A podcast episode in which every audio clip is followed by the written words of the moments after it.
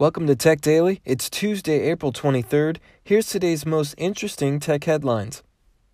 Billboard reports today that Spotify has removed songs from the group Blood on the Dance Floor. Why is this important? Well, their lead singer is currently being accused of all sorts of terrible sexual assault charges and whatnot.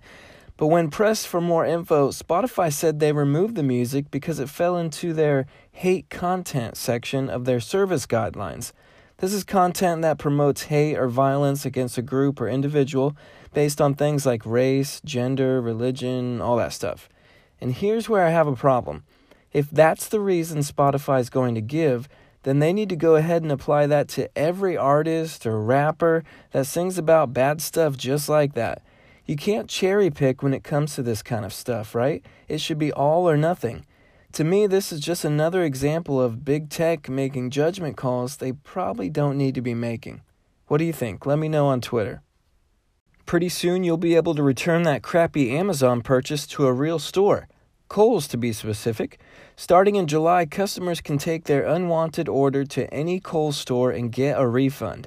No need to pack up the item, Kohl's will handle that too. This sounds like a win win to me. Amazon gets more brick and mortar presence that boosts customer satisfaction, and Kohl's gets a whole new crop of shoppers coming in that might just stick around after they finish their return.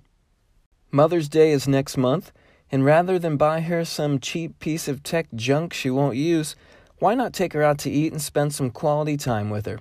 OpenTable will even reward you for doing so. What's the catch? You can't use your phone while you're out. OpenTable is launching a new campaign called hashtag dining mode aimed at getting people to stay off their phones while dining out.